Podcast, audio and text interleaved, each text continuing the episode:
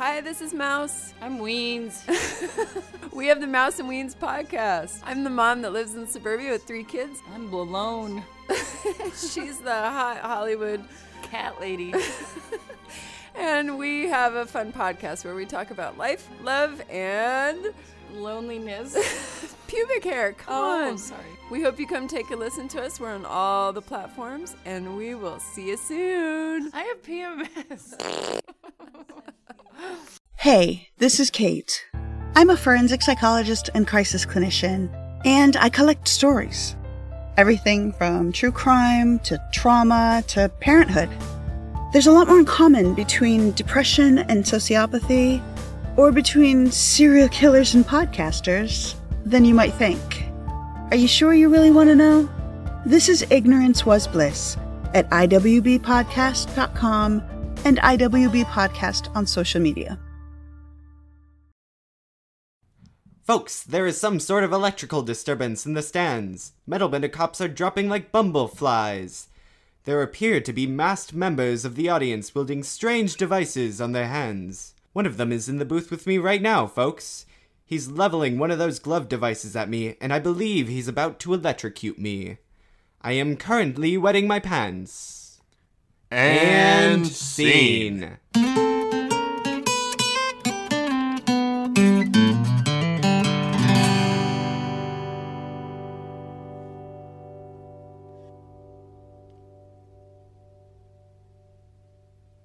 Welcome to the Picture Show with Austin and Phil Rude. I am Phil Rude, and I'm the dad. And I'm Austin Rude. I'm the son. Every week we watch a movie and then we talk about it. Except this week, it's not a movie, is it? It is not a movie. We'll get to that in just a minute. Uh, what have you been up to this week? Um, Tell the people what you've been watching other than what they already know is coming. I like th- I like that we build fake suspense into it's this. it's very suspenseful. Uh, me and David used to come back around to this on Brokeback Mountain all the time. How we made a big deal out of it, but it's in the n- title of the episode that people are people aren't just Right. stumbling on this. We, we- These intense cliffhangers are it's a it's a weird thing about um, podcasting where we still pretend like it's radio that people just are tuning through a radio band and just stumble upon us like Right. accidentally find us if but you're listening to this on your ham radio, then if you if you're on your AM band driving your uh, 1978 Chevy Nova down the country roads and you stumble on these two yahoos talking about Korra and uh, and 2001 and whatnot. Uh, it's the picture show. I'm Phil. Yes. He's Austin, and and we are going to talk about Korra today, obviously. But before we get to that, before that, um I've been watching The West Wing still. I that show's going to take me a while to get through. how many seasons of The West Wing are there? There are 7. I That's that's pretty good. He- I don't know if it maintains the quality all the way through, but I'm still on season one. I'm halfway through, and each episode really makes me think. I can't just binge it like a normal show. Right. Well, it makes me wonder um, if there's a little different aspect to watching this now when you know there's seven seasons to it, because there has to be a point somewhere in the middle where you're wondering if he's going to be reelected. Right. But you already know, oh, clearly we have three or four more seasons to go here. Um, uh, clearly he's reelected. M- my thing is, why aren't there just eight seasons? What happens? They must have run out of gas. Ooh, maybe it gets bad. Maybe he gets uh, um, impeached. impeached. Yeah. Uh, what if he uh, Removed from office. What if he doesn't get reelected and the last three seasons are just about the intense drama in opening his presidential library? That could be interesting. That could could it? Probably not. Aaron Sorkin can probably make that work. I'm I'm gonna guess. Um, and then I've also been watching. I started rewatching Doctor Who with a friend on Zoom, because he's never seen it, and it's one of my favorite shows. Right. So that's been a lot of fun. He's enjoying it so far. Well, that's good because there's what 50 seasons of Doctor Who. If he's not enjoying it, There's 58 years. it's going to be a long, long slog for this kid. Yes. Yeah. and I'll make him sit through it. Wow, what a friend. I that's how much I love my friends. Well, uh, okay. Uh, is that why you made me sit through Korra the? Uh, I I keep wanting to call it Korra the Last Airbender. It's not she's not the last airbender. well, neither was Aang apparently. Yeah. Uh, I- it, it's it's already altered the fabric of the show. I love. he was currently the last airbender in that show. Uh, okay. All right. What have you been up to? Uh, not much. I don't. I don't know that I've really watched anything except um, except Korra. Really, I mean, it's it's just been uh, an episode or two a day, and and I finally got got through it. What yesterday? Yeah. Two days Yeah, ago? it was yesterday. Uh, whatever it was. Um, I the term got through it and sitting through Korra has been used a lot. Okay, but I do typically that's how I talk about TV shows too. Is Okay. I I got through if something especially is is multiple seasons, it is like okay, I'm getting through it. I'm, It is a commitment. it, it is to uh to watch it for the show. Yes, I've committed to it. Um to uh shine a light on our schedule, we were originally going to do the Vast of Night. Right? Um, we're still going to do that. We just basically, I called an audible this weekend and said, let's bump up Korra. I f- just finished it. It's fresh in my mind. So let's talk about season one, and then we'll we're gonna do the Vast of Night next week. Right. We we had to check with the stockholders and everyone on the board to make sure that was okay. Uh, the uh, the scheduling committee was not happy about it, but you know what? We're wild cards. It's it, this is what you get when you get on with a couple of mavericks like us. Exactly. I, am sorry, you don't just build this thing from the ground up and play by the rules. but um, yeah, uh, I'm looking forward to the Vast of Night. We just I've got another. Uh, I'm I'm guesting on a couple shows in the this uh, time around here. I'm finding a little bit of my schedule a little bit tighter. It's been a busy week in the podcasting It's been, world. it's been a busy uh it's been a busy month for you know just in general so Right. like Things are um returning to I don't want to say normal. It's like or we're adjusting to it yes. uh one or the other um uh, plus, uh, you know, if you want a timestamp of when we're recording this, we're on the heels of the political conventions too, so a little bit of burnout, uh, a Uh, little bit yeah. of stress, it's been and uh, interesting and then the state of the world. But yes, we are going to watch the Vast of Night. I am very much looking forward to it. Uh, we just decided to bump this up. Um, uh, again, this is just like Avatar. This is neither of our picks. This is a a joint pick. This Right. is a you know, so it's not a turn against either of us. But Vast of Night next week. This week, The Legend of Korra season one. yes. Let's talk about it. Uh, I am glad I'm watching this show. Really? I'm not in love with this show. I I struggled a lot with parts of season 1. I think a lot of people did. I'm glad I'm at least watching it. I cannot promise you that I am going to get all the way through this series if if things don't drastically improve. I promise you, the second half of this series three and four, there's we'll talk about scheduling differences when we get to book two, because there were a lot of cancellations and the history of the show is a mess, and that's partly why it is a mess. Okay. But I promise you, it gets better. All right, I don't think any of my issues with this show have anything to do with scheduling or or behind the scenes drama. I think there are some structural storytelling problems. I think there are some character problems with There this are. show. Um, I think there are some missed opportunities, and I think there is some emulation problem. What do you mean by emulation? I mean, they're trying very hard to emulate what made Avatar good See- instead of just building their own thing on top of the foundation that Avatar made. This is a this is a Star Wars third uh, trilogy problem. You know, uh, Right. The Force Awakens tries so hard to build on what we love about Star Wars that they basically ended up emulating Star Wars, but not doing it as good. there there are I agree that that's a problem, but they also acknowledge that Korra is a very different character and that this is a very different show. Agreed. I and and, and I They just have slightly tropey ways I of take I have taken that into consideration as well because I mean Avatar and I'm I'm sorry if nobody wants to hear me compare this to Avatar, but it's an Avatar show. It's, It is. It, it invites comparisons just by it being a sequel show. Avatar is a story for small children that was geared towards small children.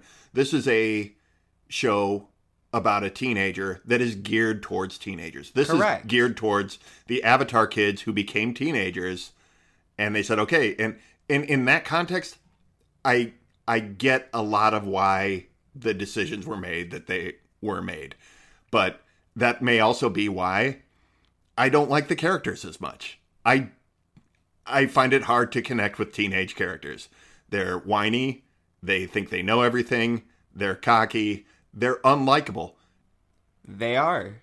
newsflash teenagers real world or fictional are unlikable people Since They're- I'm 20 now and I can They- say this as not a I, teenager. I'm saying this as the meat of teenager, 13 to 15, 16. Yes. This, this, not out of school yet. I know everything. You can't tell me everything. I've raised three of them. I know what I'm talking about. I love my children. I don't always like my children in that teenage, uh, uh, in that teenage point of view, in that teenage way. Right. And this is a problem I have with Korra. And now she does overcome this in a lot of ways throughout the first season. I feel like she becomes more likable. She starts to understand it just like a, a real teenager. When they start to realize that they don't know everything, they soften up a little bit. the world doesn't revolve around Korra, even though she thinks it and does. Korra does sort of uh, get more likable, but not quite all the way there. She's never as charming as Aang. She's never as much fun as the Aang. All of the characters in here are not fun in the way that the Avatar characters were. I don't have fun with these with these this cast. I okay, so you're right about that, but I will say I find the adults in this show way more entertaining than the kids or than the teens. Tenzin, Lin, um Yeah, um, I don't know, there's something about them that I like. And to it's a certain degree, I would say they're more solid characters. They're not transitioning as much. They're not changing as much. right. they're supporting they're a supporting cast Yes, and e- but even Tenzin has to learn how to get along with Korra and yeah that's fair um yeah and i'm not look i'm gonna sound like i'm bagging on the show because i have a lot of complaints about it and that's probably where i'm going to focus the most of my energy on Well, here. I mean, I love the show and I'm going to be praising it. So it's an Sure. even balance. but i but just like you are gonna praise the show you understand that it's a faulty show I do. And just like I am focusing on the faults, I don't hate this show. I've watched worse shows. My my biggest complaint about it is that I'm not it's just not as good as Avatar. I mean, like Right. to to make a blanket, I mean there's plenty of reasons why that is. It's not just like, well, this isn't the thing I love, therefore I hate it. You know, in a lot of ways, um uh, I've I've drawn this comparison before. Better Call Saul is not Breaking Bad. It is very very good, and it the reason it's good is because it's not necessarily trying to be Breaking Bad. It's sort of building on this foundation of a character that was introduced in Breaking Bad, and sort of fleshing that story out. The parts of Better Call Saul that aren't good are the ones that are emulating what Breaking Bad did, bringing Right. characters in and showing us stuff that really isn't important to this character that we're following. And in that way, I think uh, Better Call Saul suffers. Still a great show. Um, and in this way, I think it's it's a big anchor for Korra. The all, all the the kind of comic relief characters they're trying to replace Sokka with Yeah. just uh just I'm- don't do the comic relief. You don't have Sokka anymore, or have adult Sokka still be here. Yes. I, I would love to him him as the wacky neighbor who comes into Tenzin's place, or Tenzin would hate him. It would be so good to have adult Sokka. There. I I love Bolin, but he is a discount Sokka, He's- and you can't argue against that. I don't. I think discount Sokka is putting it very generously. I don't think he's funny. I don't think. Maybe if I'm a teenager watching this show, maybe if I'm a tween, whatever this show is aimed at, I'm hip. oh yeah, Uh, uh, maybe that kind of comedy works. But Tenzin's kids, not funny. Bolin, not funny. All the characters they try to make funny uh, to take the place of Sokka just fall short. I would rather them play it straight down the middle and seriously than to try to replace what is one of the great comic relief characters. they they all time. probably should have done that. Um, uh, do we want to?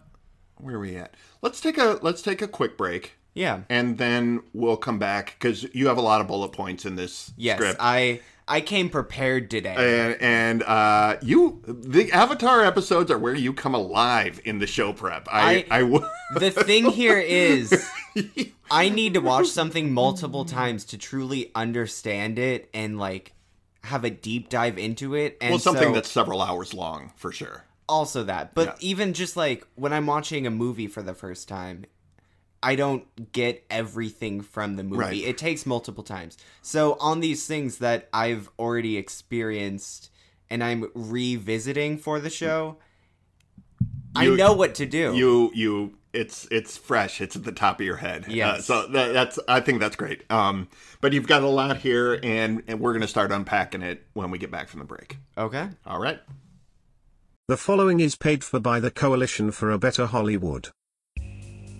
For decades, Big Movie has had Hollywood studios in their back pocket.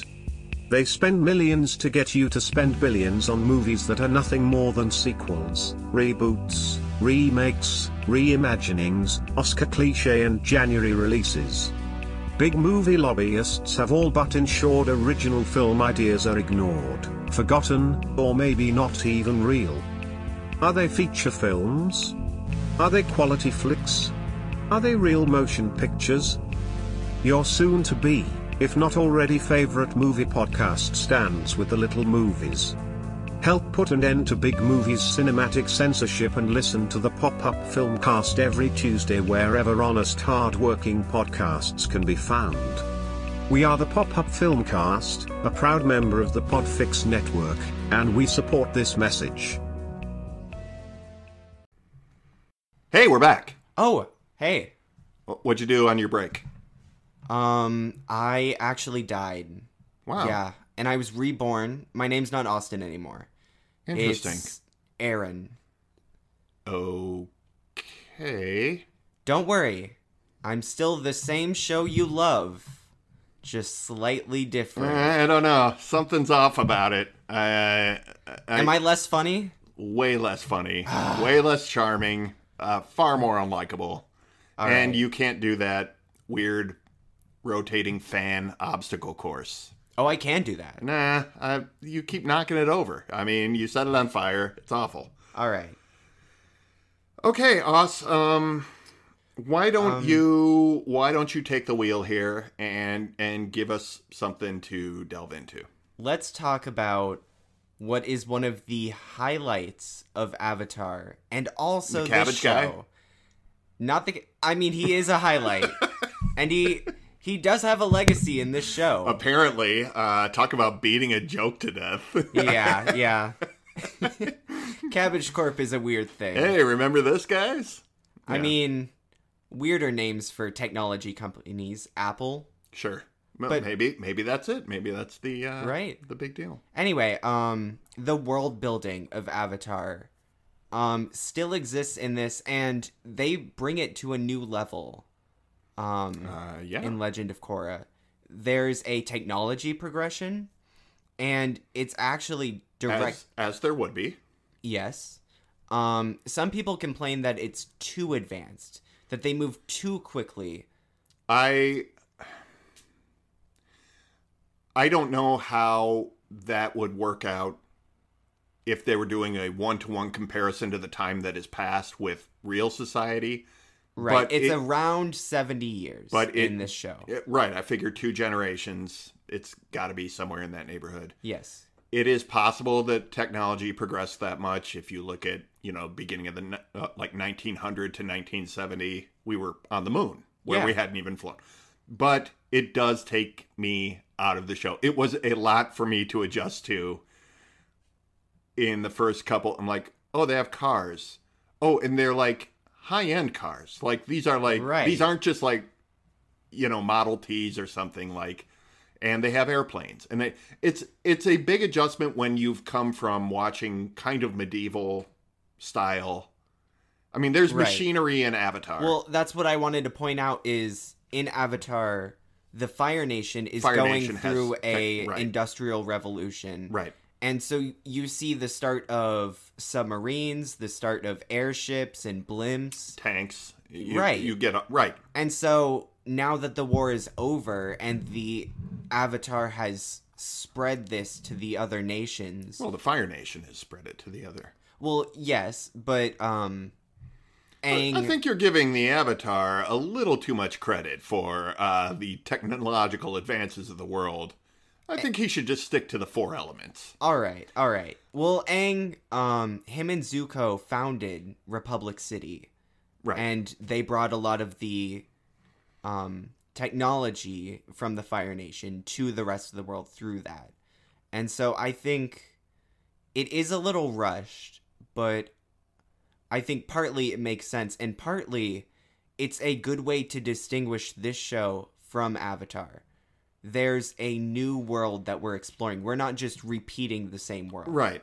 Um, the the only uh, I think the biggest uh, disconnect of it though is that they're they show that there still are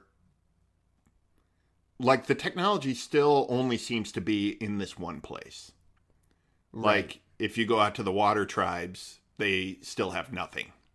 If you go to, uh, I guess that's a, the only other worlds we really see in season one, anyway. Like, yes. like that these outlier, like they don't even have cars, they don't have snowmobiles, they don't have anything. Yes, it's it's just like the real world where Uh, that's kind of a No. stretch, I think. there's I mean, areas of the world that there there are. the water tribe is like a third uh world nation.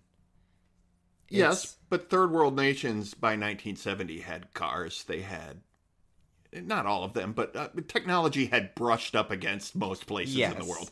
Like the idea that um oh, they they still live like there's there's nothing here. She has to ride her giant dog. Uh Right. which like I do imagine this as a sequel to like the children's books Clifford. Clifford. Like, oh, she, but um her love made Naga grow. but uh yeah and i mean I- don't want to i don't want to harp on the technology because by the by the end of season one i had just accepted it okay this is where we are in the world um One of i really um, but my my initial uh gut reaction to it was they wanted to have avatar but they still wanted to have like car chases right. uh, but really like it's it- it's fine it, it's it's nothing to com- it's not a complaint it just Right. is i think it's an adjustment for people who were into avatar and they're like oh wait there's cars now there's What, what, airplanes what? yeah it's Yeah. it's sort of a it's sort of a a whiplash to it uh, Right. jk sims whiplash uh also great movie. great movie Um, I think one line that really sums it up is when they unveil uh, the airplanes. This is the first time any character in this universe has seen an airplane. right And Bolin says something like, Where do they find the time to come up with these evil machines? right And planes aren't evil, but in this universe, they were pushed by war. I, Uh, sure so technology is advanced through war, and I think that's why. well, that's Korra not just in this it is. universe that's how the world works Exactly, and Avatar is supposed to be a representation right of our world. Yeah, I get that. Um, yeah, uh, I I would I would the if we're gonna like make comparisons to uh, real technology, it's a little far fetched that no one has ever even seen an airplane, but all of a sudden there's a fleet of fully functional airplane. Like you know, it's it's sort of like, but uh, you know, I get He it. built Like these in three days. there was also like the the robot machines, like the the mecha tanks. yeah the there's all kinds of stuff that was like mass produced underground apparently, but right. yeah, I mean that's they are trying to demonstrate like technology, the military industrial complex, and like kind of complex things for a, a show aimed at teenagers. That's why I love Um, Korra. but that's and that's that's fine. I just it's just not gonna. It's this show is probably never gonna resonate with me the way Avatar did. You you told me you're like give it time. It takes a couple episodes. It's a little slow starter. It, it never like all through season one. I don't feel like it ever picked up. It- Really? it wasn't that it was slow. It wasn't that it was stumbling. It just never locked in with me. I I, I realize there's three more seasons to go. A lot can happen, but this this season just sort of failed to connect with me in the same way. Like a, a season of Avatar, I was invested. I That's was fair. I was already in the, and I really think. I mean, I'm going to come back to this again and again. I just don't connect with these characters, and I really don't know if it's because they're teenagers, if they're just not written as well, if they're not, they're they're very clearly not as much fun, they aren't. and so for me there was a big disconnect just in here's the main character Korra. I should connect with her. Here's her team avatar. None of them did I did I really enjoy spending time with. I wasn't opposed to it, but it wasn't like Sure. I enjoyed. I didn't. Their dynamic, even with The, the group took a while to form. That's one of my biggest complaints about this. I kind of like that it took a while to to form. Uh, you know, it wasn't like ooh instant group, but for all of that, it should have been more organic and felt more solid. There's love triangles going on within the group, and still, I did not feel invested one way or the other. I didn't care who, um, I forget his name, Bud Bundy. uh, Mako. Um, Mako. I didn't care who he ended up with. I He's did, the most boring character. I did not care. He is super boring. Uh, uh, And it's such a shame because he's named after Iroh's voice know. actor, the I- great I- Mako. I I know it's it's uh, What a waste. It really is. But he, um, what else was weird was um, uh, before your time, but the show Married with Children. Did you ever hear? Of I've that? heard of it. Yeah. Uh, his, his voice, he is Bud Bundy. He is he is the- Really? the, son on that show. It's um, Oh, wow. David Faustino. Yeah. Uh, so it's really weird to hear Bud Bundy, who was this little perverted troll of a teenager on Married with Children, to hear his voice coming out of uh, Mako talking about bending and competitive bending. We're I'm gonna complain. We're to gonna get in that. It's okay. bending. It's okay. Uh, but uh, yeah, I mean this this dynamic, these four characters that we spent the entire season with, I just didn't care about them. I just did not connect with them. I didn't care who ended up with Mako. I didn't care if Korra got the guy at the end of the day. I I didn't care about any of that. And right. and I'm I'm I I just was kind of shrugging my shoulders going I get it. These are our heroes. I should be connected with them. I do hope they win. You know, Right. I hope, but I also hope something interesting happens to them and that they deal with it in an interesting way. And I just don't feel like. I feel like interesting things did happen to them. I just have, was not invested in the characters enough to be on the edge of my seat. I I think part of the problem there is this show is I feel like the writing was more focused on the plot and what is happening with Amon and the Equalists, Which is then cool. it it was, but they didn't really spend the time to develop um especially like I feel like Asami never really fit in with the group, which is such a shame because in rewatching this season, uh these past few weeks, her arc with her dad It's the most interesting hit thing. me. It's the most interesting thing that happens in this season is is her realizing that her dad is a monster. right. and that he's essentially a Batman villain who's driven by revenge and you know like Sure. misguided revenge. Like, but her um, that that is the most engaging thing about this whole season. Every other thing that they sort of built into this to try to have stakes, like, oh hey, the Equalists are taking over Airbender Island, and um, J.K. Simmons' wife is like, oh no, the baby's coming, and they're like, and so you're like, ooh. Here's going to be like this whole thing about trying to have the baby while their island is being occupied, and it's just sort of like, nope, baby's here. Right, It's- yeah. It's, like what? like She was in labor for two it seconds. It was like this false drama that was built up. As far as them writing about the plot, I I feel like yes, the plot is important. The plot drives the show. The plot should define the characters, but it doesn't. Right. The plot happens, the characters take care of it, and I don't feel like either one drove the other. And and Yes. Whereas um I'm I'm making the, the comparison to Avatar, but really like Lord of the Rings, Star Wars, uh, any I- the- movie, the plot defines characters, and the characters drive the plot. Can I? I wanted to bring this Go, up, and go, go, you go, just okay. Um, this show is not a hero's journey in the way that Avatar, Lord of the Rings, and Star Wars But it should all be. are. No, listen, they aren't traveling from place to place. They aren't exploring the world. It is still Korra learning how to be an airbender and how to That's control the herself. hero's journey.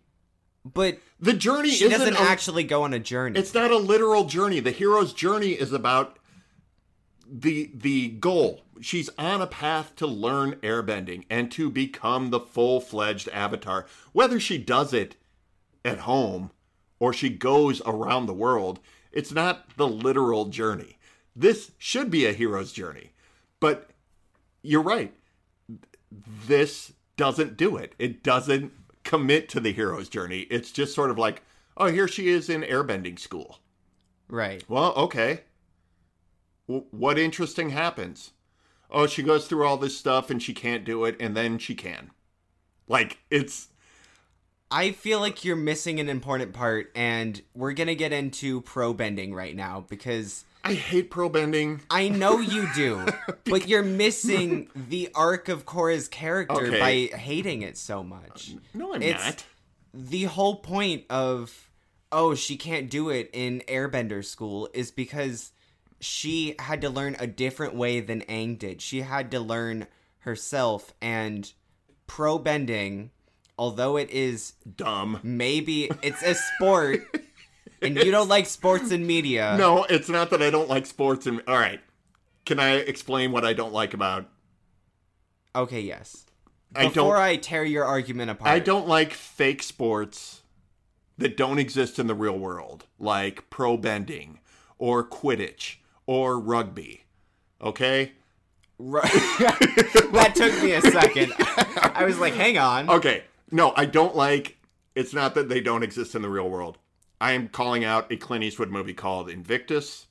okay It's about the end of apartheid in South Africa. It's it's a good movie, and it's about a very important thing about racial healing in a, in a country.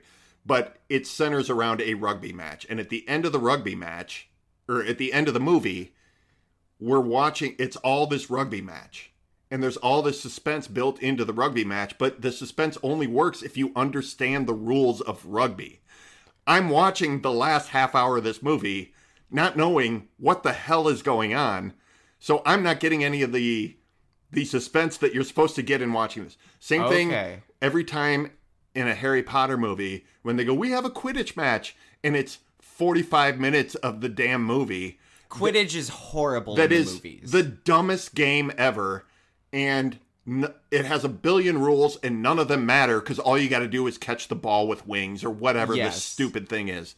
I hate it, and and then you, but i feel like that doesn't apply to pro bending pro bending. I get pro bending. Why was it three to four episodes worth of pro bending in this? If all they wanted to do was go, oh look, she's pro. Have a freaking montage. Have something that it does. Half of the season revolved around pro bending, and they showed us so much of it, and I didn't care about any of it. None of it. Okay. Not a damn second. I get it. She learned a different way. She had a different teacher. I do get that. I will say it does. They they have it too much. I enjoy pro Way bending, too much. And part of that is because this show is aimed at teens. I actually really hate it because I was in a pro bending fantasy league. Oh my God, really? Yes, I, I lost big time because uh, You bet against the fire. I bet against the ferrets. fire ferrets. The dumbest name. Okay. um, you'll be happy to hear it never shows up again. Thank God. Okay. Never. That is a big weight off my mind. I swear to God it is. I'm like, if I get to season two and it is the all pro bending uh, season, Oh my I'm going to be so mad. they actually don't show anything, but it's almost as if you're watching it on TV. It's their Hall of Fame induction ceremony Yes. at the end. It's, yes. builds up to the Super Bowl. God, what a terrible, what a terrible game. Okay.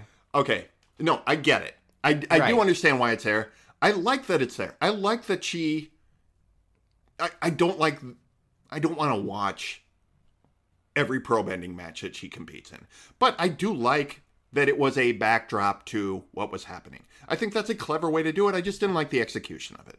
That's that's fair. I like that there's a game that plays it just like I don't care that there's Quidditch at at Hogwarts.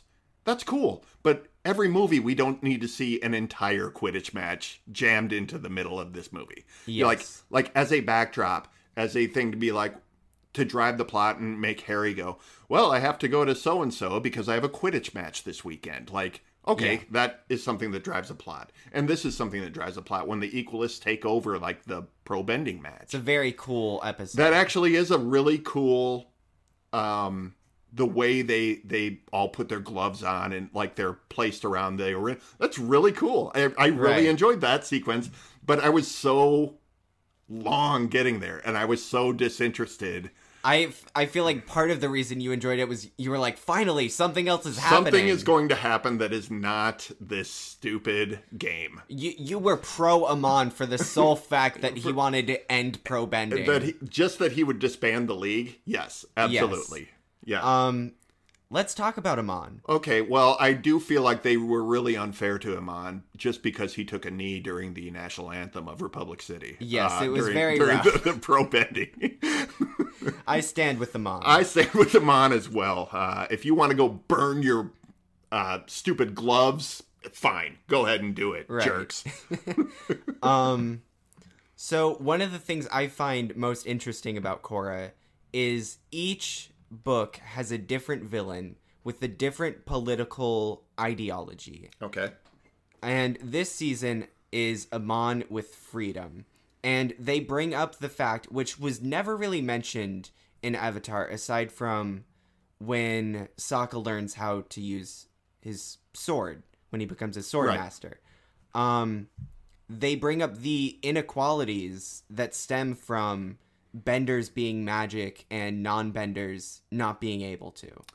Um, yeah. I mean, it's less about uh it's more about the fact that benders run the world. It's like bender privilege. It's it's Right. a lot of like what we're talking about today, you know, are white people evil? No, but we have to be aware that we have a privilege that many people do not. And and Right. and and it's very weird to watch this today when there is a conversation equivalent in the real world going on right next to it. Oh my god, one of the most powerful scenes, and I don't think it was intended to be, is when um the non-equalists, they're just non-benders mad that they got their power shut off.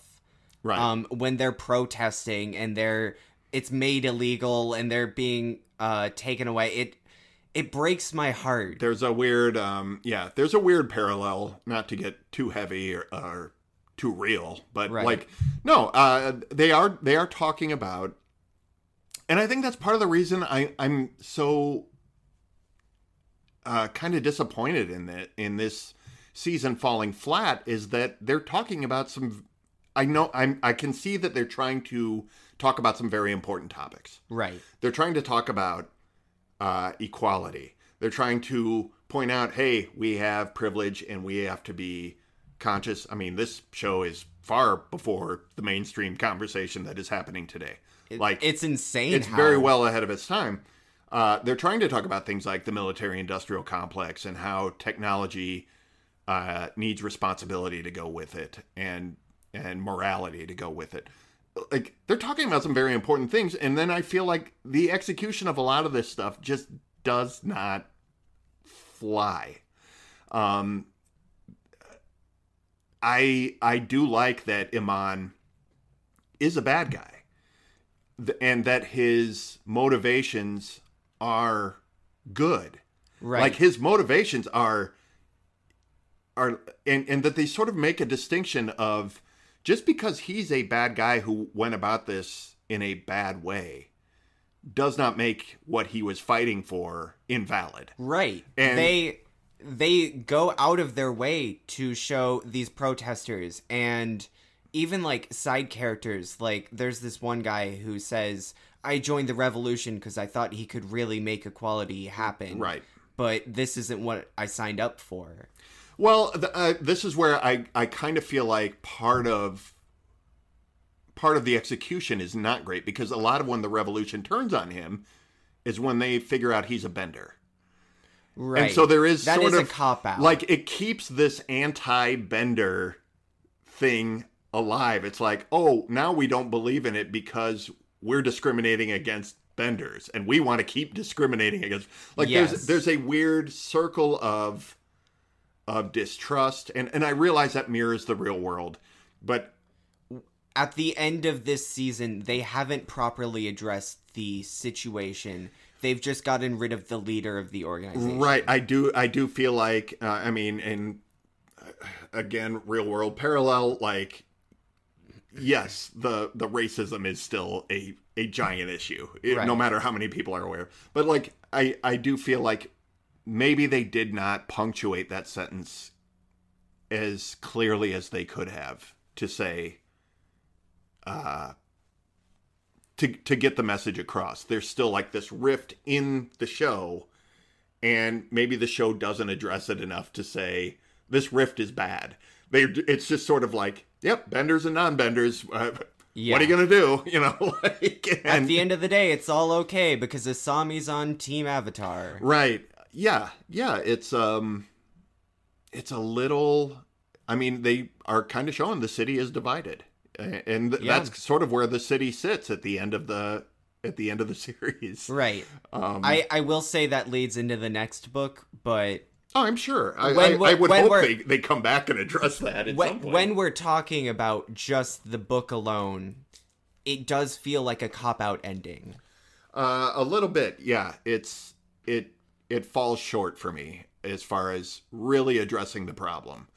Um, but but I get it, and I I do I do salute a kid show that is not afraid to bring up um some complex issues like this, Right. And and wrap them in a metaphor. Like we talk about this a lot. Like the idea of metaphor is is far more powerful than just preaching about the real world issue. You you take away the biases people have. Like when you just make a movie about race relations, um if a racist person watches that movie, they're gonna have their guards They're up. to shut it off Right. immediately. Um, But if they see it through another lens and then apply that to the real world, they might be like, "Oh, maybe I am wrong." right. I mean, we talk about, um, or I see this this brought up every so often on like Twitter, where people will point out like, uh, "Hey, look at all of these alt right people who are Star Wars fans or Right. Star Trek fans who are completely missing the point."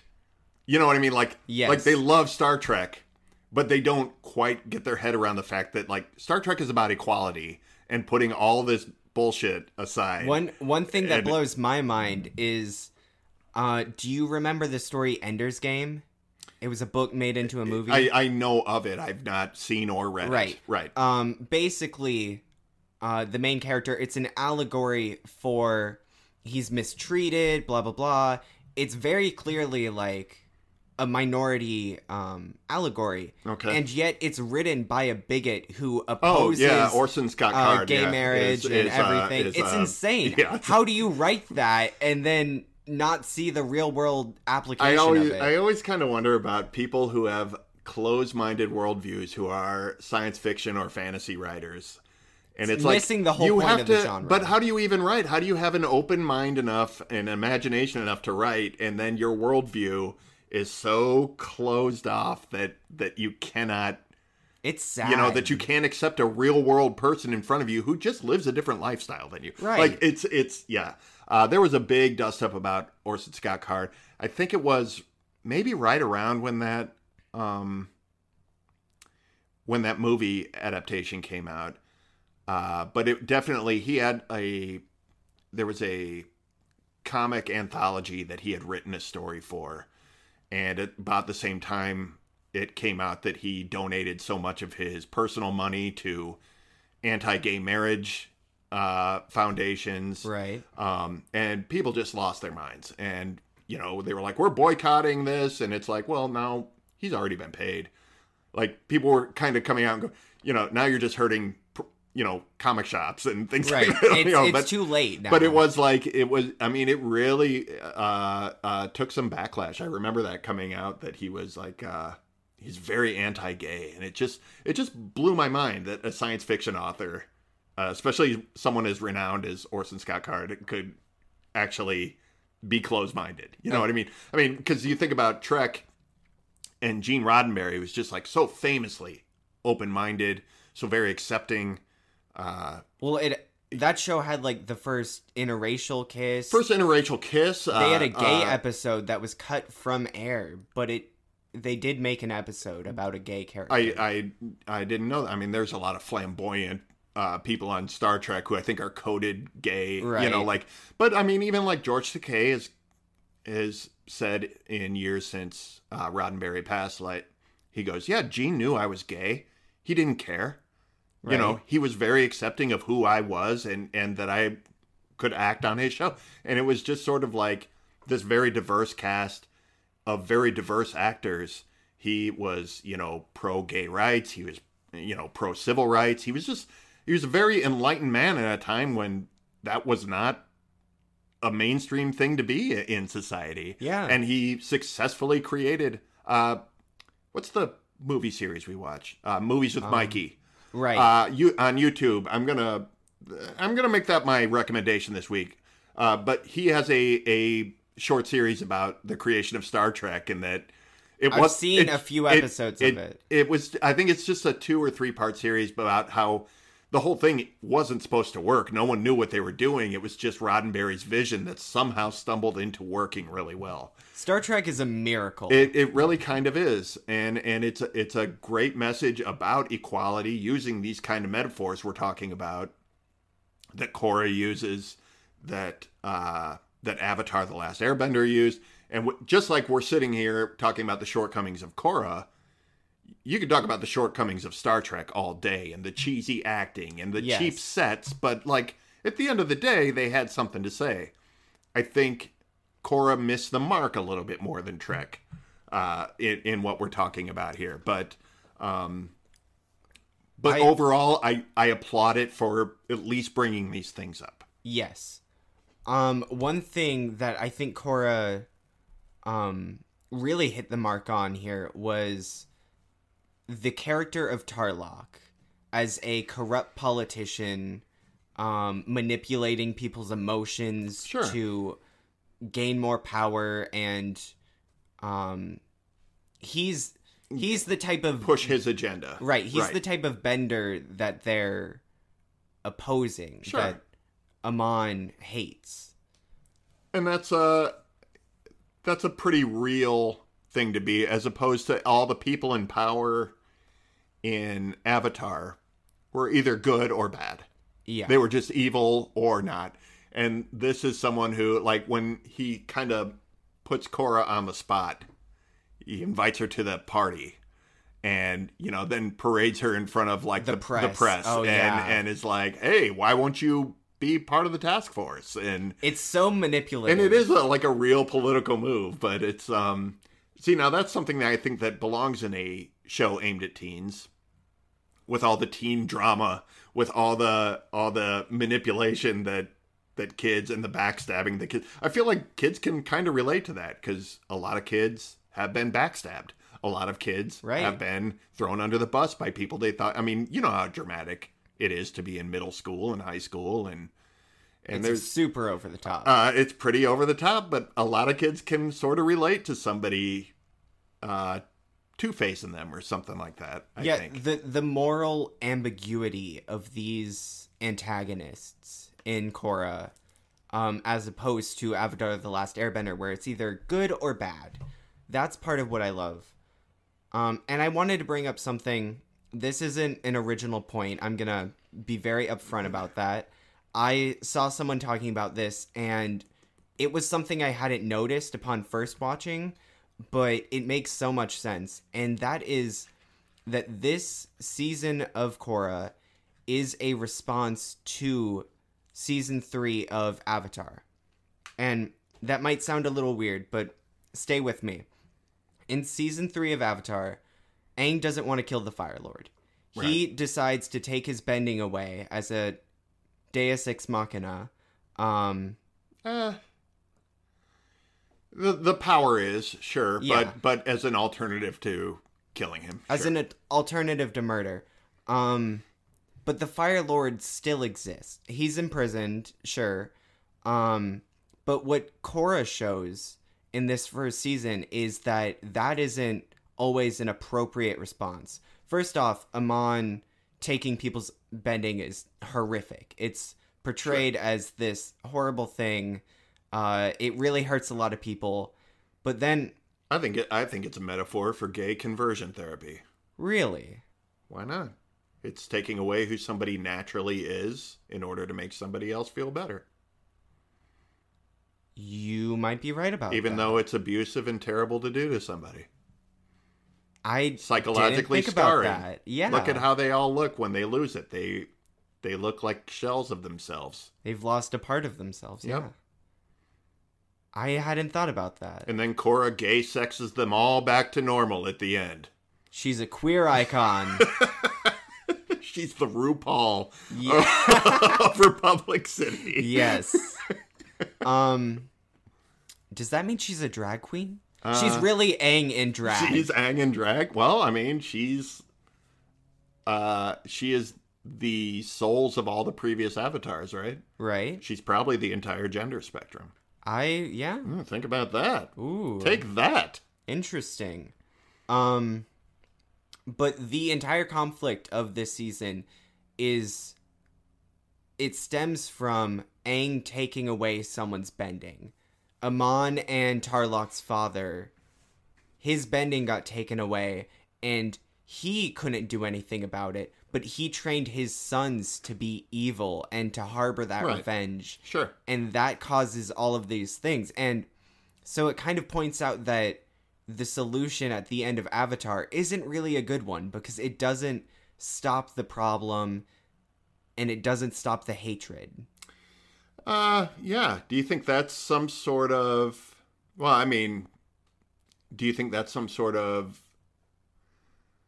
um statement about like the death penalty? Because Aang kind of becomes the man. He kind of becomes the state. i think so I, I mean, he does take it away from uh, Amon's dad right uh, as punishment. yes and he takes away from the Fire Lord. It makes you wonder, like in Aang's career, how many people did he take bending away from? he was just doing it for once fun once he figured out he could do it. Did he sort of run wild with it? And um, here's this cool party trick yeah, check this out. And uh, you know, someone he just didn't like is, uh, you know, do we have the power to just decide y- you're not using your bending for what i think you should use it for and so i'm taking it away from you Well, I mean, it's sort of like uh, the state deciding, you know, uh,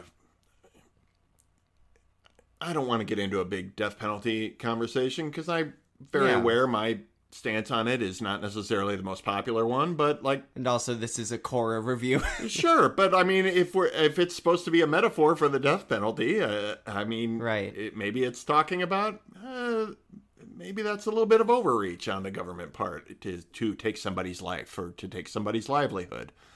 Um, I want to I, I want to talk about Aang uh, showing up at the end. If you want to talk about Deus Ex Machina, Right. uh, the the end he shows up and just gives Korra her bending back, Right. and I hate it. Really? I do. Okay. Um, Can you explain why? because Korra was sad that she lost her bending. And as far as the show is concerned, that's as low as she could get. she hadn't stewed in it. And I I think a I haven't seen season 2, I'm not making a judgment on it. Okay. I think the interesting story direction to go was to make her go through season two without her bending, with only air bending, and trying everything she can to regain her power, to reconnect it. That's where how she gets to the lowest point. I think she has to.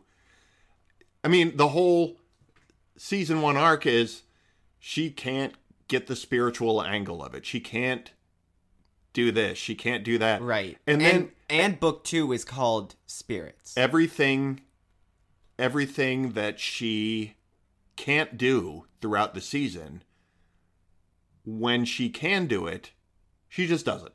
It's just there. It- Right. i don't feel like she earns anything. Like she just can airbend and i understand the way that came up. I i get it. Like she was under pressure. She wasn't thinking about it. Fine.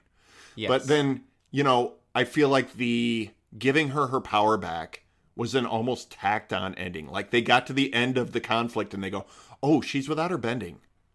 We should get that back to her." And it just Right. it just happened like that. Especially since the scene before, they're like, we can't do anything. We can't heal her. It really it really should have been her being headstrong Korra going, "I'm going to I'm going to reconnect my uh, my paths."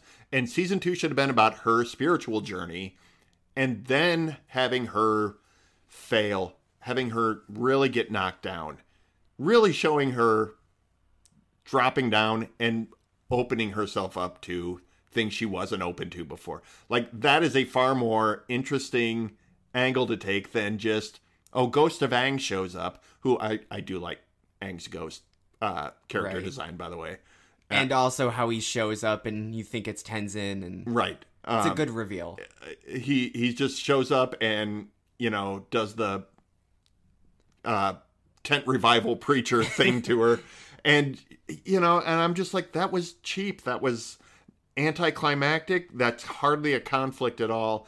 And i just i think there was a better way to have her go forward without her bending and have her really que- you know have the question be is she really the avatar if she cannot connect to the other elements Yeah.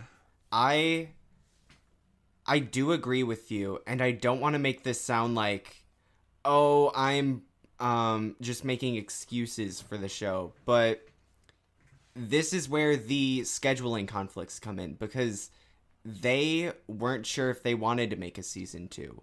Um the creators did. They had Right. a plan, but the uh Nickelodeon they weren't sure. And so They they, had to- told them you have to have a You have definitive ending. end it, right And then that's what messed up book two. Well- is they had to find this new way to because she does hit her lowest point. She does do everything you just said. It's just not with relearning the that elements. sucks that's uh it really is. It it screwed them over so much. i i understand uh you know network politics screw up shows sometimes but it doesn't help the show when right. when you don't let and look i love a definitive ending on a season I, yeah I'm, even on a multi episode i like something i hate uh maybe not as much anymore because everything's streaming you can watch the whole thing when it's done yeah. but when I used to watch shows as they aired on TV, I hated having a cliffhanger and having to wait nine months to see what happened. You it's know, pretty awful. I, I I enjoy a a definitive ending, but I think this show, had they done that, it had the definitive ending. She beat the bad guy of the season, Right. and it leaves her open for conflict next season. And I do I get it in that that's not making excuses for the show. That's what happened and showrunners had their hands tied, I'm sure. You you are right though that it lessens the impact. It just it was a ending I did not like. and it also happened um, from her defeating Amon to uh, losing her bending to getting it back and giving everyone else their bending Yeah. back. It all happened in the span of like four minutes. Right, that's what I'm talking It's about. so It's, rushed. it's so it's so run through. I also really hate that she could give other people their bending back. Right. I feel like it's like, oh, so there was no lasting impact of Amon's rule. He took away a lot of people's Uh, right. bending. She can just, you know, what if what if season 2 was just all her just giving people just the whole line. The it's 12 episodes of her just standing there giving people their bending back. I don't want to spoil things. No, Oh uh, my god. no, Nothing um, happens. It's just the same recycled animation footage over Yeah. and over again. They just put it on a loop for 24 hours and called it done. Yeah. I want to talk about the other ending real quick. What's that? The ending of Amon and uh Tenzin, the brothers, um, Amon and Tarlok. Tarlok. I'm sorry. Uh, uh, the double suicide. the murder suicide on the high seas, the um, the entire air battle that happened during the occupation of Republic City.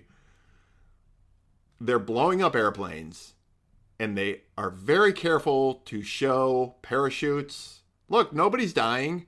Yeah, I Nobody's dying. too. Uh, every, it's, it's the old GI Joe cartoon. Uh, planes would explode, and you would instantly see a parachute. I mean, like, there's no way to eject from a plane that's exploding Right. instantly. But they would do it all the time to show nobody died. And this show did the same thing.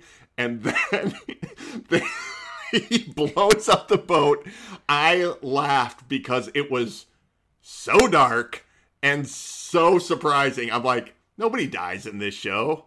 Even after the body count of Avatar, like nobody's dying in this show. And oh my god, was that a dark? You were so wrong. Was yeah. that a dark turn for this uh, series to take? I It- did not expect that. I really think the parachute thing is because of the death count in Avatar, because people online nitpick about it all the time. They're like, Aang says he never kills anybody, but he kills hundreds of Killed, people. uh, uh, and yeah. so in this show, they like were like, no, there's parachutes. I wondered if the parachutes were added, at, you know, like After? later, like Maybe because they were real small. They could have been. There were a few frames of animation, and they could have just sort of somebody reviewed it, and they're like, um, yeah, Hey, Pe- guys. people are dying, and we can't show that. This is a kid show. And then they're like, "What do you want us to do about these two? They're like, "I just show the explosion from a distance." yeah. like they could have escaped, um, but yeah, what God, what a weird, what a weird turn. It was, but it's also a really sad scene. I like it. It it is a sad scene, and and when um, Amon, he has a tear come out of his eye, like he knows Right. what's coming. Yeah. and that's that's what's super tragic about it. Like, but it, it, it is a it is a beautiful tragedy, but it was such a shot in the face. Like I really, it really did surprise me. yeah, I I can't remember my reaction the first time I saw it. So like, Was it laughing, or is that just me? I think you're a psychopath. I was seriously, You guys. looked He ho- started laughing, You and looked, then I looked uh, at him. I was you- like, "Oh my You god!" You looked absolutely horrified when I laughed, but it was a laugh of surprise, not "ha ha, dead brothers." I Yeah. I know that. Yeah, it was a shocking ending. Um, what else you got on here? Uh, you got anything else you want to touch on? I'm trying to think. Can I talk about Tenzin's character design? Sure, I don't like it. really. He's too big. Too tall, too big, fat. Too no, not fat, but like he's muscular. He's big, athletic. He's too tall. He's an airbender.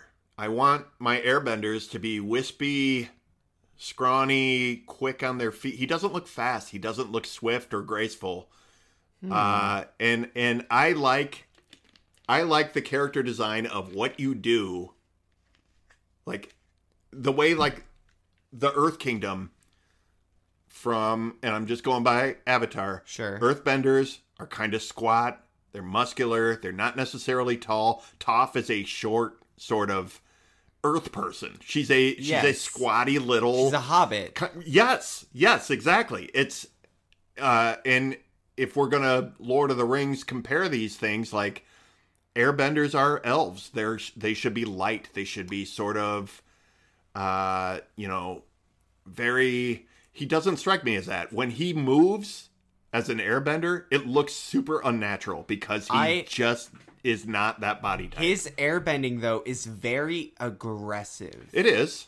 And I like that about him. And I also But that's part of the thing about airbending is I feel like airbending is defensive.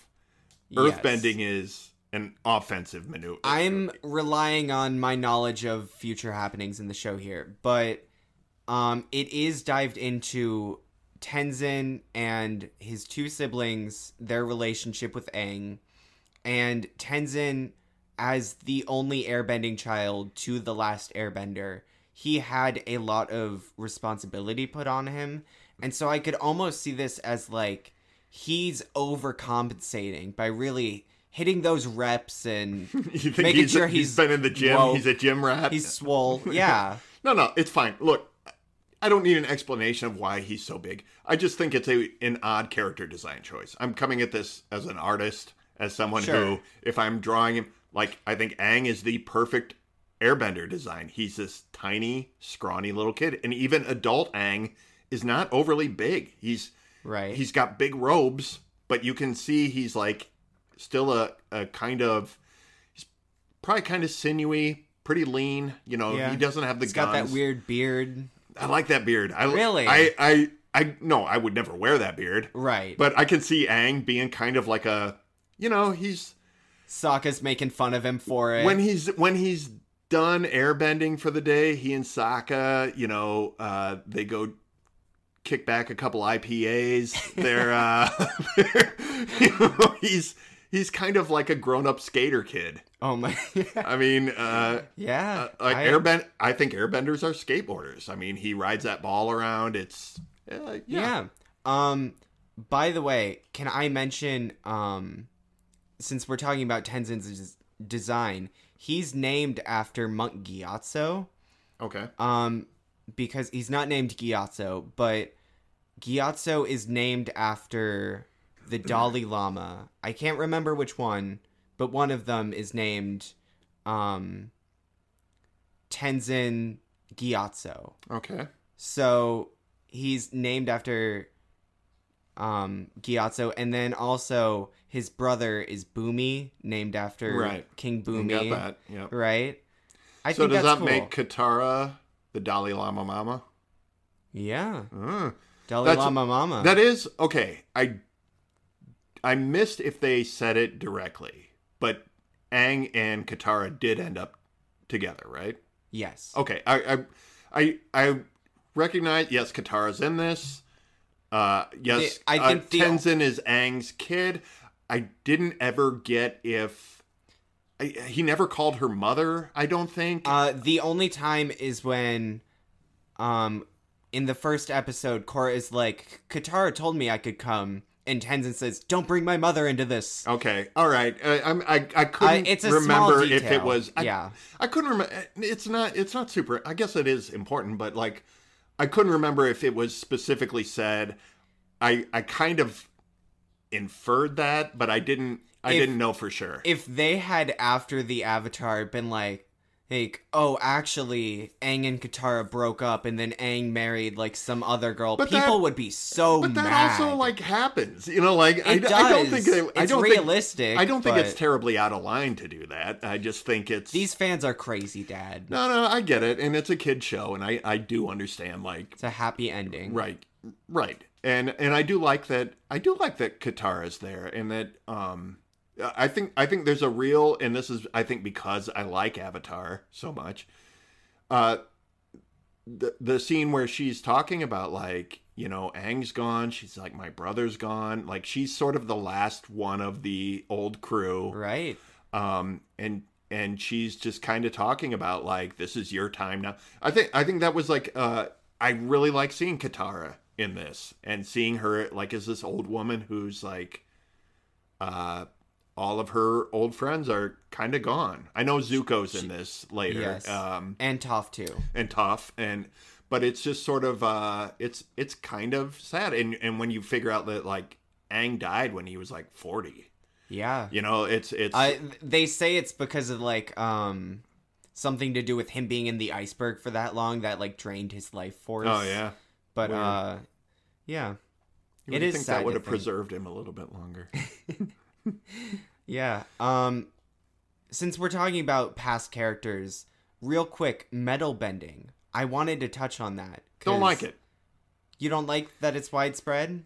I, I don't like that it's a specific thing. I just feel like it's an it's an an earthbender should be able to metal bend. That there are specific metal benders sort of points to oh metal's an element too when metal is really just like a byproduct of earthbending. I see it more as like an elite form of earth bending. Okay. Um, because Toph, uh, she's she started the police Right. academy, and she started a training thing, and that's why. She's like the Kamala Harris of this world. Sure. Like Well, we'll go with that. I'm putting it in the best light possible. Okay. Yes. Yes. Vice President Toph. Um, Please, please. Yeah. Um, a lot of people think it like lessens Toph's ability to metal bend. Like, oh, she was the only one. She should only be the only metal bender. no, I don't think it's that. I don't I don't have a problem with that. I like that she unlocked it and it becomes a thing. Right. But I just feel like um, that's an interesting way to put it. That that these are earthbenders who just went the extra step. Yes, they show them um earthbending too. Okay. Yeah. All right. Maybe I just didn't pick up on that. But it, it just it all read to me like, oh, metal bending's its own thing. And it's just sort of like, no, it's earthbending. Like it's Yeah. you know, I I think they just have um they're elitists. They're a bit um full of themselves. right, right. I'm going to call myself a metal bender cuz I can bend uh earth better than you. I want the I want the the metal bender. I want there to be a metal bender who goes the extra step and is able to it's not blood bending, but they're bending the metal that's naturally in a person's body and then they can manipulate Okay. them that way. um Like the little minute amounts of like zinc that that you have in your body. can I spoil a tiny thing? Go for it. I don't care about this like I did Okay. Avatar. Lava bending.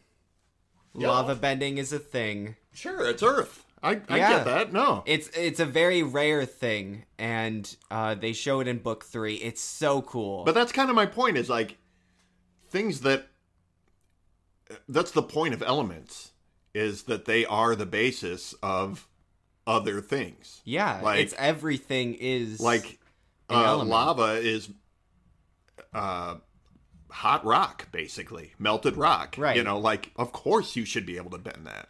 So I mean that's what I, that's what I'm I'm only like half joking when I say you should be able to bend the metal in somebody's body like uh, yeah, I mean It it's it's all derivative of something else. That's why blood bending makes sense. I mean, you call it blood bending, but if you're 80% water, a water bender should be able to, you know, completely Right. manipulate It's just like sand bending. Right.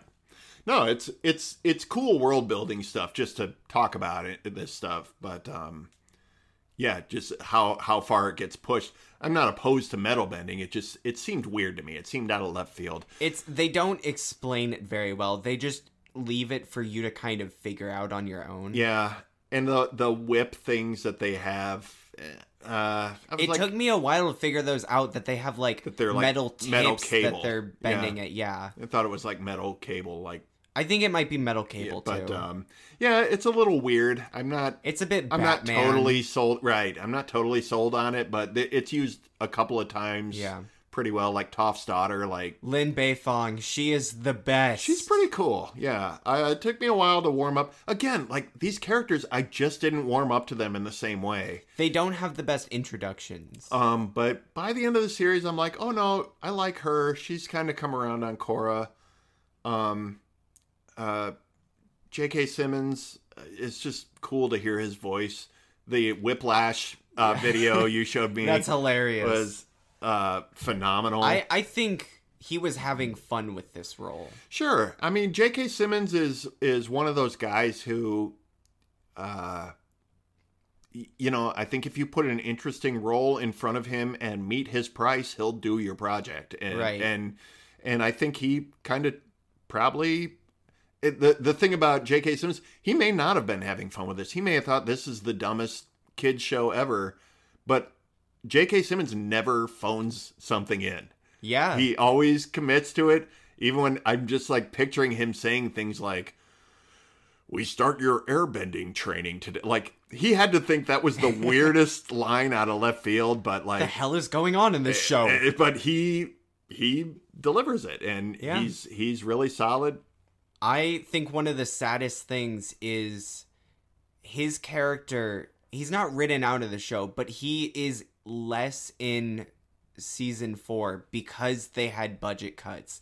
And it's Yeah. so sad. I'm like, no, please just kick someone else out. I want him. I love Tenzin. That's one of those things where he also, because J.K. Simmons works a lot, he could have had scheduling conflicts too, where It- it they, could have that been. they maybe had to work around. Um, you know, I don't. I mean, that's all speculative, but I, I was just assuming it was by sure. budget cut. Um, but no, uh, it, it's it's good to see him in this show. Uh, there's a there's a L- pretty decent voice cast, but I- Lin is someone famous too. I Um, just don't know. I don't know without spending this whole show looking Yeah, things I- up.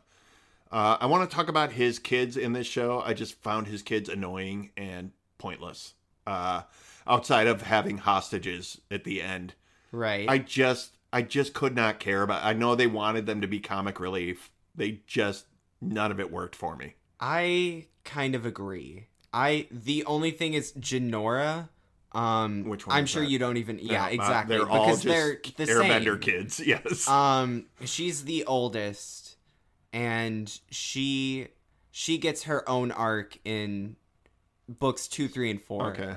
Um, she becomes an airbending master. She's really cool. She says But uh, the, in this, she's the- not that much. The one one of the kids says something about, "Oh, are you the boy Korra likes?" or something like that, and Korra like has that explosion face. She has the anime Uh, yes, expression thing. That that was the one time that I think I laughed out loud during this whole this whole uh besides the uh murder suicide that I laughed right. like a like a psychopath. There's also the uh when Korra's being difficult and Tenzin says, "Are your teenage years going to be like this?" and she says something like, "I will make no such promises." oh yeah. Yeah. It's just uh I don't know, a lot of wasted mileage. I don't like think, this. Meelo, Um the the little boy. oh, the little baby. the Yeah. fart bending. It's- okay, it's come dumb, on. Yeah. Um, but yeah, I'm not gonna sit here and.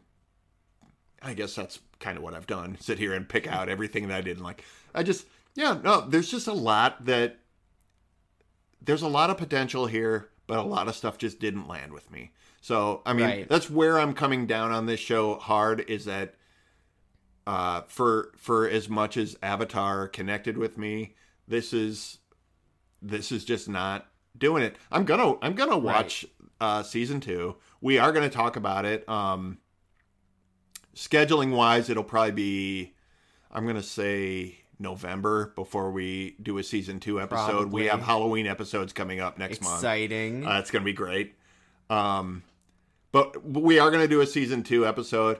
I'm just uh, I'm hoping something locks in with me a little bit more. Um, Yeah, because These season- writers have proved they can do it before. I just I want I want Korra to do its own thing, and and season one feels like they're trying to retread Avatar, and really just not executing it very well. So I I'm I'm gonna save that quote from you because when they do their own thing in book two, I okay I'm just gonna No, save that for later. I hope they do their own thing well. okay. Okay, but um, no, I mean that's where I come out. Clearly, you enjoy this show a lot more than I do. Um, I love it. I, I, I'm, it's it's I'm gla- definitely got a lot of faults. I'm glad you do. I I do like the character design of Korra. I think right. I think she's a well designed character, and I think at times she's a very well written character. Yes. Not always, She she develops as the show but goes. sometimes she really like has something to do. I think the writing is really uneven on this show. Yeah. I think I think There's a maybe lot of that's what it all kind of comes down to is the jokes aren't funny, the characters are kind of useless. the characters aren't fleshed out enough for me to connect with, and I think it really, I think there's a lot of writing problems. One of with- with the this most season. egregious writing problems is um General Iroh so wasted. What a I- boring character. They just throw in, oh, we're gonna have Zuko's uh actor in there again for no reason. It's like Zuko's kid, right?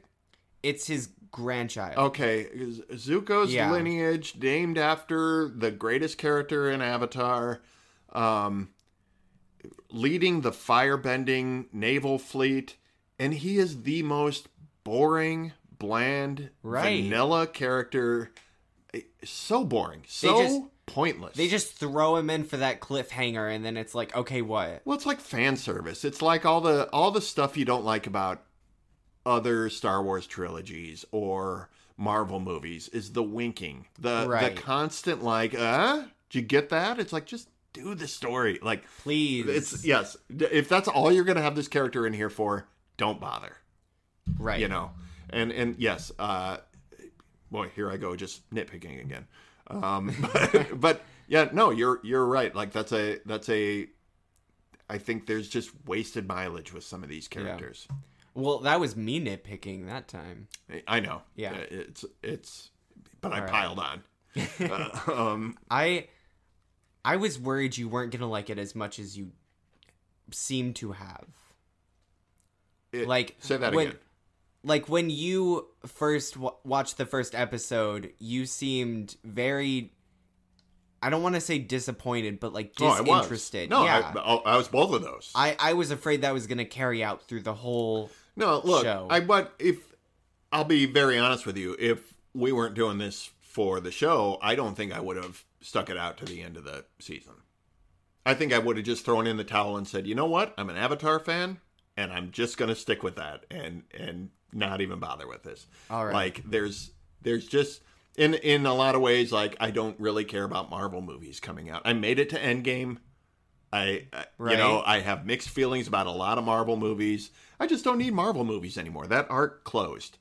I Uh, get that. uh, so, um, and and I kind of feel that way about Avatar. I'm watching it for the show. I'm trying not to be negative about it. All right. It's just, and it's it's. I've said it over and over. It's not a question of it being necessarily a bad show. It's just not connecting with me, and I'm just not into it in the way I was into Avatar. right. You know, I'm I- into it more than I was into Avatar the movie. Yeah. yes. but Not um, a very high bar to yeah, step over. I'm talking about Blue People. I'm not talking about the Oh, the oh, Airbender okay. uh, M Night Shyamalan movie. I didn't see that one, but uh, yeah, I mean, it, in in a lot of ways, it's like the Avatar live action adaptation that they're making. I really don't care about it. Right. You know, I I have my Avatar series. I have my my Airbender world, and that's cool, and I'm good with that. I'm I'm not gonna watch you watch make you watch the Netflix series. no, I just I really um I don't even know if I'm gonna watch I it. can't. I can't picture myself caring enough about it to. I mean, I, I'm putting it in the camp with the Snowpiercer TV show. Right. I, I have a Snowpiercer that I love. I I don't need this show. You know, like I'm good. It's unnecessary. If somebody else enjoys it, great. Enjoy it. I'm I'm not here to knock it down for you. I'm not here to take it away from anybody.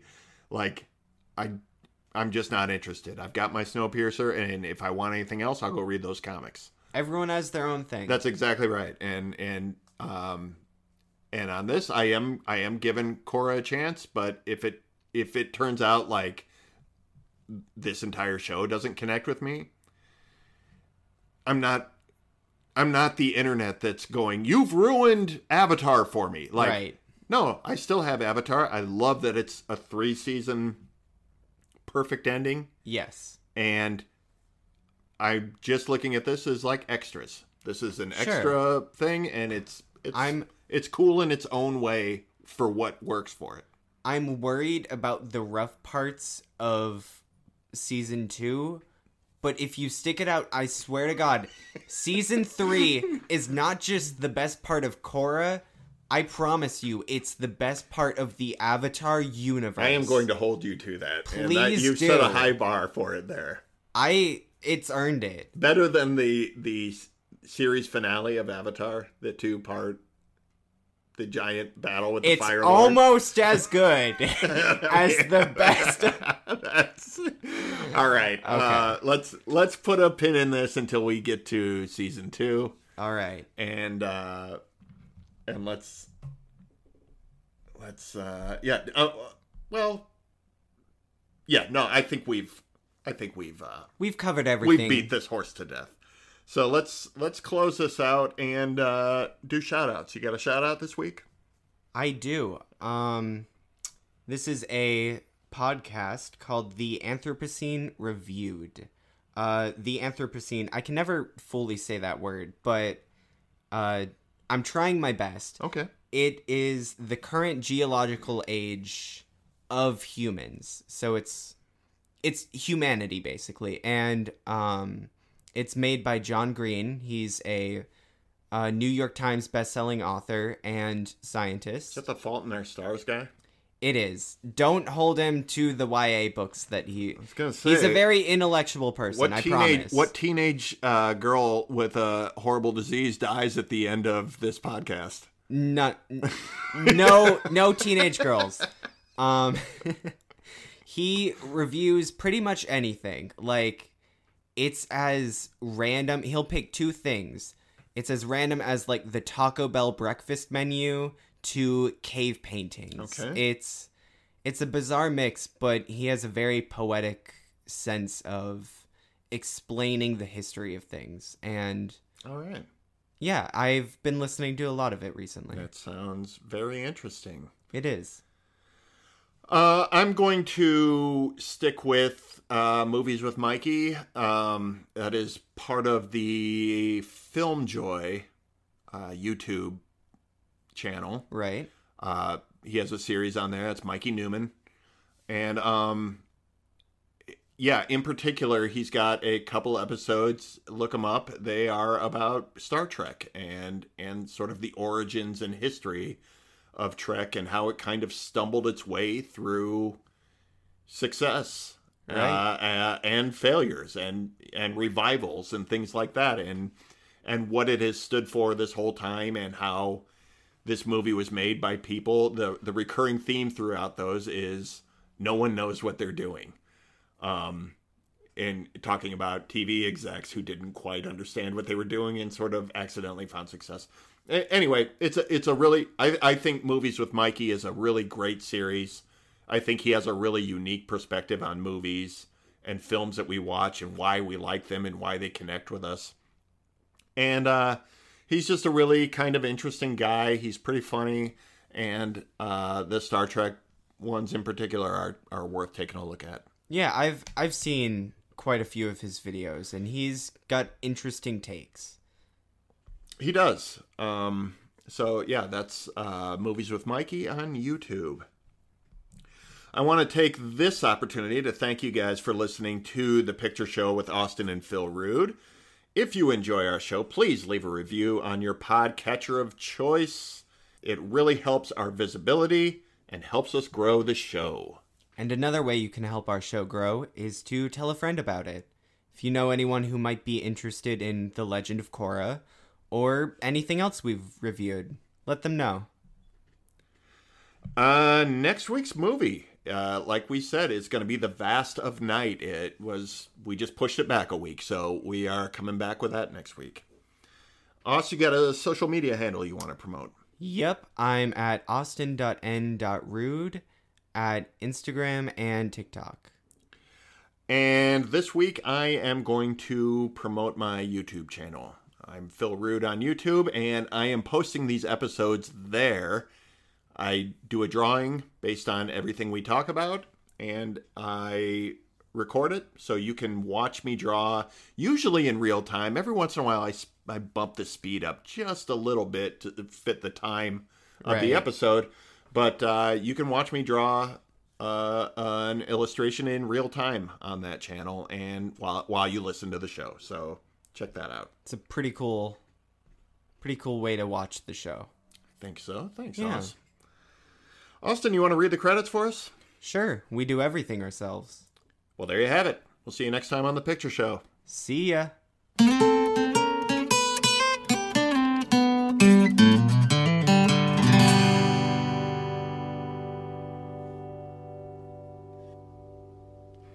Oh, Jesus Christ, Team Avatar. Whoa, my God. I. It's a weak point of the show. We'll get into that. Yes, we will. Okay.